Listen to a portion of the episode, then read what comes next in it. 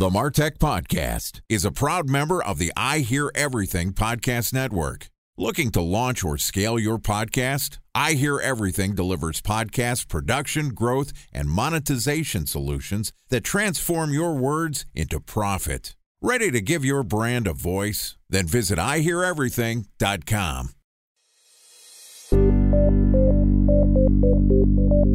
From advertising to software as a service to data.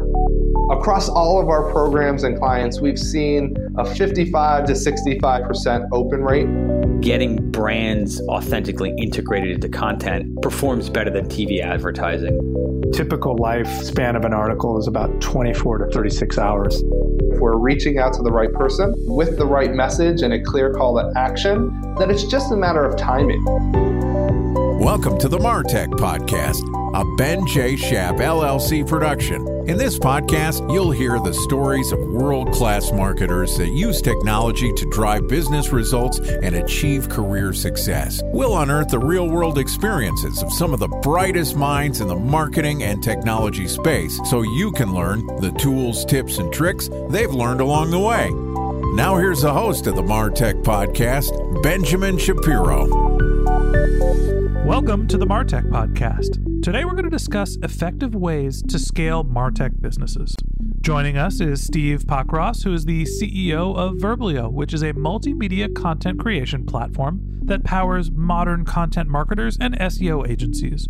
Verblio's network of over three thousand U S-based writers are subject matter experts in industries from astrology to zoology, and their easy-to-use platform offers unique flexibility, quality, and speed to businesses and agencies seeking reliable, trusted partners in developing content.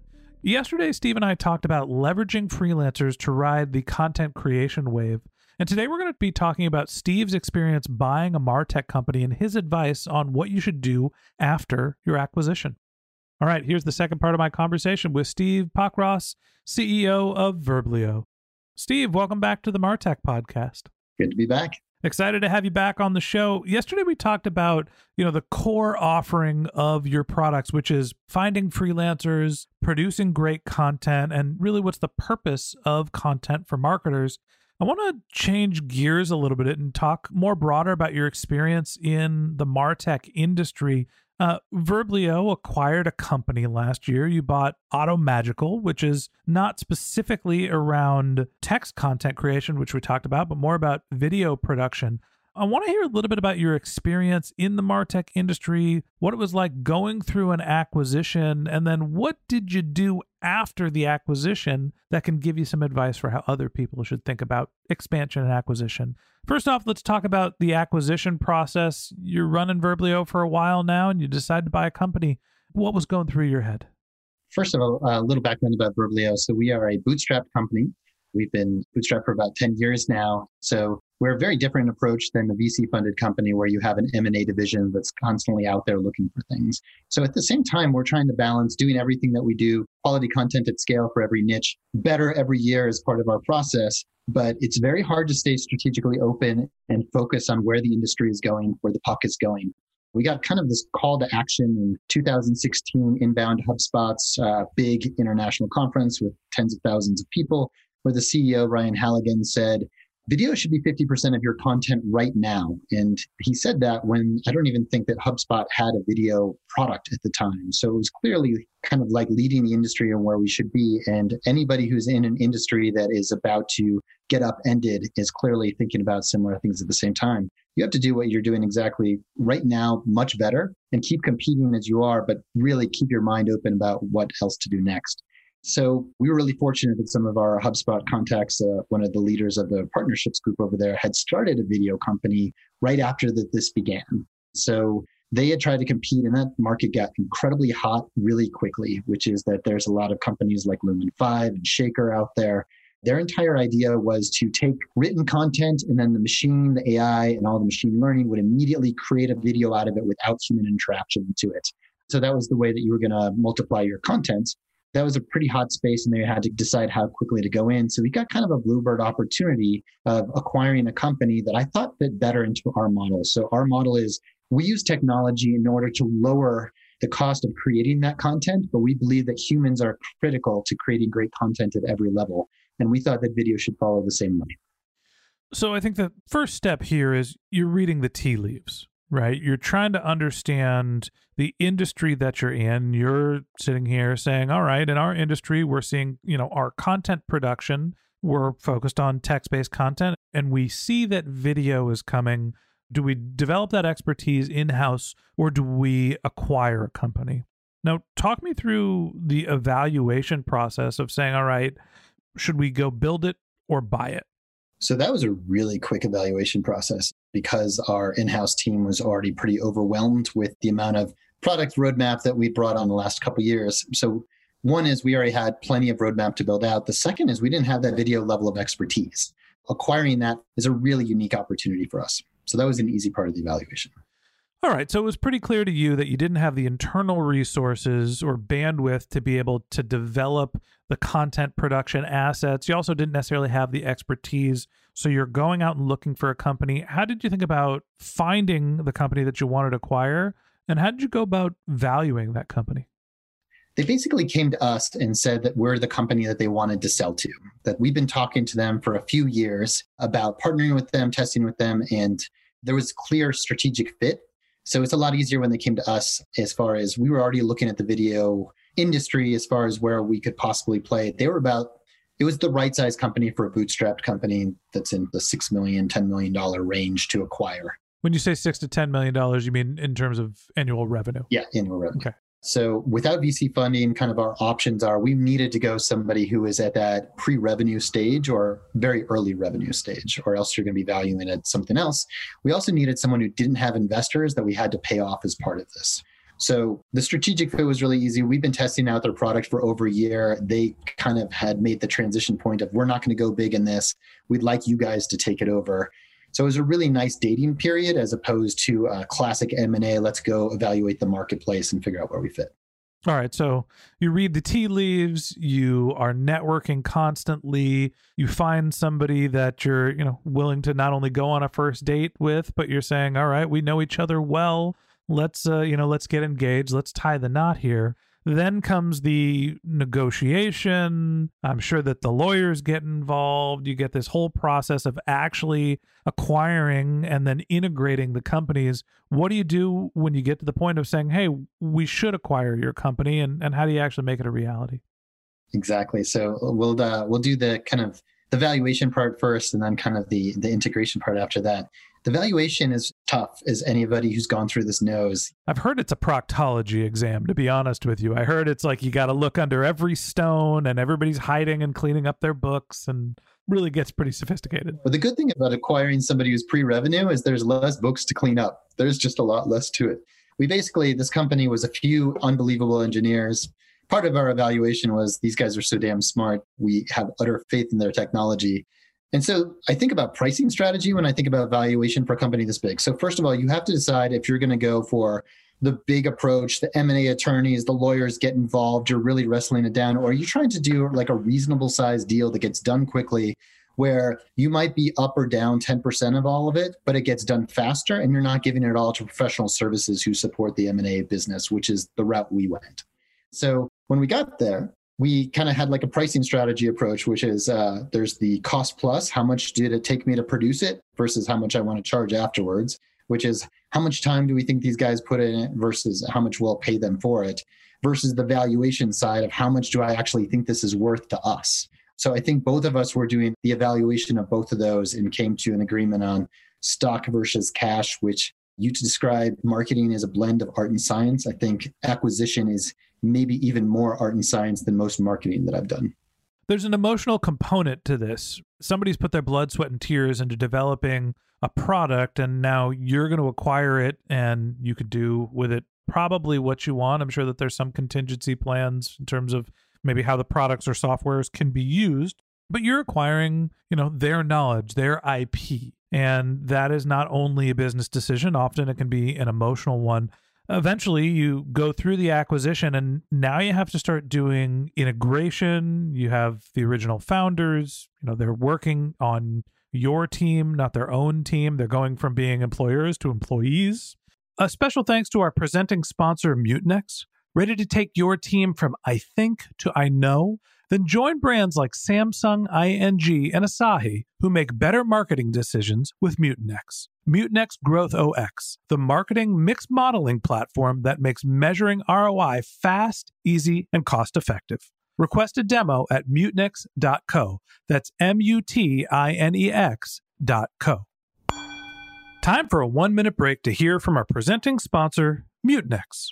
In nineteen nineteen, John Wanamaker said, half the money I spend on advertising is wasted. I just don't know which half. Well, the advertising landscape has changed since then, and instead of reaching your audience on two channels, you're probably reaching them on twenty. Turns out John didn't know how easy he had it. But that doesn't mean that you should give up on striving towards marketing effectiveness. No matter how complex your marketing strategy is, Mutinex Growth O X is the market mix modeling platform that measures the impact of marketing on your bottom line. Mutinex's market mix modeling platform calibrates your insights against the latest market conditions so you can make media and marketing investment decisions confidently and quickly.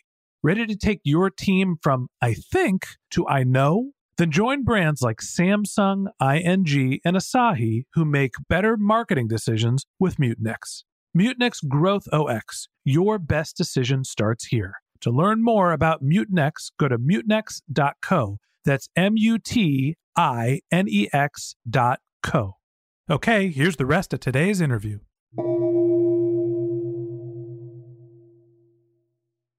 Walk me through the steps of onboarding the team, and then how do you figure out how to make them part of your team? Well, I will say that we did not onboard them because they didn't come with the acquisition. We just got the technology and not the people. But we needed their expertise in order to transition over, so the question is incredibly relevant, which is we had to find a way to get as much of their time as necessary in order for my team of engineers and my C T O to get up to speed as we could. So we agreed to kind of a pattern of how to build it on, and we flew their top engineer out who went to take a lucrative position in A I at Facebook to basically just do a huge deep dive until my team was steeped and ready to go, and then had a certain amount of hours ready like on the back end as far as getting the technology up to speed. It's interesting because actually the technology handover was much easier than the marketing and revenue facing piece of it. How do we do our go-to-market, start offering this as a different value proposition and selling it into our client base, which actually turned out to be a much bigger lift on our side than the actual integration. So you go through the process of integrating the technology, you're working with the original founders, and now you have a marketing problem. Now you're challenged with people think of us as a text content provider, and we're starting to branch out into video. How do you think about marketing your product extensions? So let me just kind of lay out where we're at. So we're a content creation company that really focuses on written content. Our deep belief, we sell subscriptions, which is that we are selling to people who understand that executing on your content strategy is the most important element to it. So we sell subscriptions to various levels of content. And we are basically trying to figure out how video matches into that. Are we saying video should be your only content? Video should be paired with your existing written content? Or should it be a standalone where we create cost-effective video marketing? So we basically tried to take a kind of the classic lean startup strategy and go for the three best pieces, our best opportunities that we thought we had, and used our basically our pricing page and our website as our market research tool to figure out where our clients were most interested, and brought all three of those onto our site. And we learned a lot really quickly as far as what brought the most value. So having gone through the acquisition and integration process, you've acquired a MarTech company. You've folded it into your existing service. I would call you MarTech as well. You're a service provider. If somebody else is thinking about going and acquiring another company in the MarTech space, what advice do you have for them to not only find the right partners, make sure that they're getting good value, integrating the product services, and being able to move forward as a larger organization? I think the most important piece that we haven't discussed so far is just the clarity of how much time you want to invest in your M V Ps. It's very similar. An M and A strategy to me is very similar to starting a new product in your company. Is the M V P truly an M V P? How long are you going to invest, and what are the clear criteria? Is this going to be one of the ones that at the end of it, all you've done is create arguments for both sides about if it succeeded or not and whether there'll be continued investment?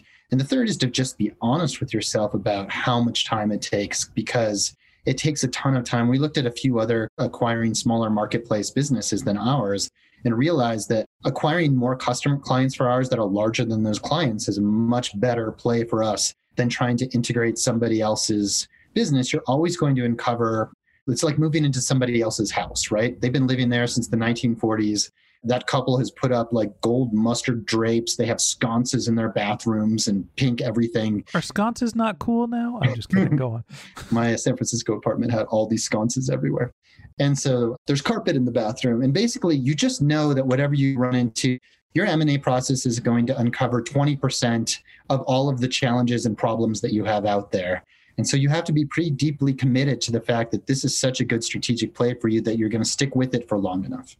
Yeah, I think that's great advice. And it's one thing that as a marketer, I advise people that are starting to think about marketing that you need to have patience. Cultivating great marketing takes time. And this is obviously different. This is a product integration and an expansion, but that also takes time and patience as well. So the last question I have for you is that as you've gone through this expansion and you've gone from having your product being solely focused on text content production to now moving into multimedia, did you go through any marketing changes? Do you think about your brand differently? Did you verticalize your products? How did this change the sort of core identity of your product? The M and A process caused quite the existential moment at our company where we had to figure out how we wanted to define ourselves internally, and then also what's our new strategic narrative now that we've defined ourselves as a written content company since our creation, and now we're a video company as well. So the flag that we put in the ground is that we are going to be a written content company first. The video is to enhance that written content and also to help promote it. And once we came to that understanding that that's who we were going to be, and we were going to start with the writing, and also how consistent our belief system was in that our value proposition is that our technology and the SaaS platform that Verblio created is to lower the cost and increase the efficiency and effectiveness of written content creation. And the video platform that we just bought does the exact same thing. And the humans write the story using that technology to lower cost and improve it. I think once we came to that joint understanding, the rest of the message was a lot easier to get out. But it sure was clunky when we were trying to decide if we were now a video company or is video the hot growing market? We need to repurpose everything immediately and go after the shiny object that everyone else is going after. As a brand consultant, one of the first things that I do with any of my clients is sit down and talk to them about what their company is, who they are. And then we try to find the overlap between not only who the company is, but who their customers are. And that's really how I define someone's brand. It's refreshing to hear that you have, A, as a bootstrap company, stayed true to the roots that you've had and really understood what your core competency is, and you've been able to go through this acquisition and still keep a sense of that fundamental identity that made your brand so great. Steve, I appreciate you not only being a listener to the podcast, but for being our guest and coming on and share your experience and expertise. Thanks for coming on the show. It's a pleasure. Thanks for having me. All right, and that wraps up this episode of the MarTech Podcast. Thanks to Steve Pockross, the C E O of Verblio, for joining us. If you'd like to get in touch with Steve, you can find a link to his LinkedIn profile in our show notes. You can contact him on Twitter. His handle is Spockross, S P O C K R O S S, or you could visit his company's website, which is verblio dot com, V E R B L I O dot com. Just one more link in our show notes I'd like to tell you about. If you didn't have a chance to take notes while you were listening to this podcast, head over to martech pod dot com where we have summaries of all of our episodes and contact information for our guests. You can also subscribe to our once a week newsletter. You can even send us your topic suggestions or your marketing questions, which we'll answer live on our show. Of course, you can always reach out on social media. Our handle is MartechPod, M A R T E C H P O D, on LinkedIn, Twitter, Instagram, and Facebook, or you can contact me directly. My handle is Ben J. Shap, B E N J S H A P. And if you haven't subscribed yet and you want a daily stream of marketing and technology knowledge in your podcast feed, we're going to publish an episode every day this year. So hit that subscribe button in your podcast app and we'll be back in your feed tomorrow morning. All right, that's it for today. But until next time, my advice is to just focus on keeping your customers happy.